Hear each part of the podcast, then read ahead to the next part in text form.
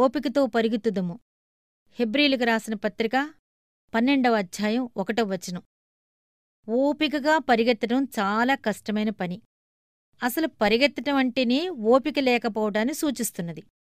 ఒక గమ్యాన్ని చేరాలన్న ఆతృతతోనే పరిగెత్తటం అనేది జరుగుతుంది. ఓపిక అనగానే మనకు ఒక చోట నిలకడగా కూర్చోవటం కళ్ళలో మెదులుతుంది. మంచం పట్టిన వాళ్ళ దగ్గర కూర్చుని ఉండే దృశ్యం జ్ఞాపకం వస్తుంది.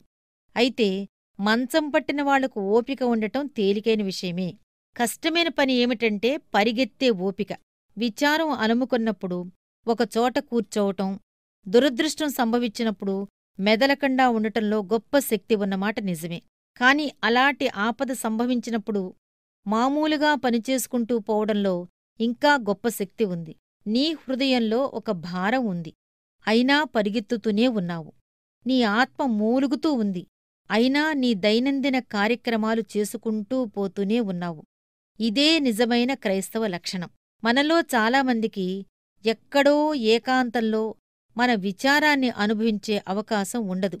ఎప్పటిలాగా పనులు చేసుకుంటూనే ఆ విచారాన్ని అనుభవించవలసి ఉంటుంది. మన చింతను సావకాశంగా విశ్రాంతిలో దాచిపెట్టడం కాదు. చురుకుగా కొనసాగించే దైనందిన కార్యక్రమాలో పూడ్చిపెట్టవలసి వస్తుంది. ఒక్కోసారి అందరితో కలిసి పనిచేస్తూ వారి ఆనందాన్ని పంచుకుంటూ మనలోని విచారాన్ని అనుభవించవలసి వస్తుంది. విచారాన్ని ఈ విధంగా పాతిపెట్టడం చాలా కష్టం. ఓపికతో పరిగెత్తడం దుస్సాధ్యం.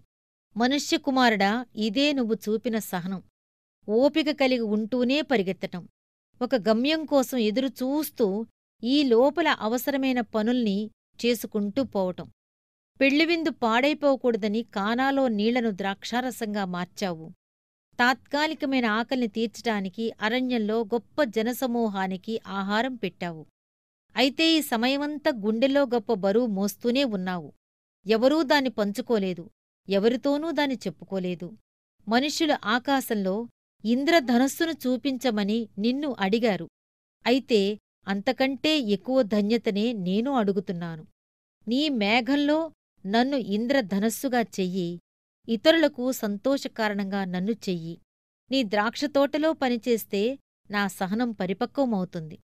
ఆశలన్నీ సమసినప్పుడు ఇతరుల కోసం మన చేతులు పనిచేస్తూనే ఉంటే మంచిది. భరించడానికి శక్తి పూరించిన బాధ్యతలోనే ఉంది. ఇతరులకి పంచిచ్చిన ఆనందమే నీ హృదయబాధకు ఔషధం.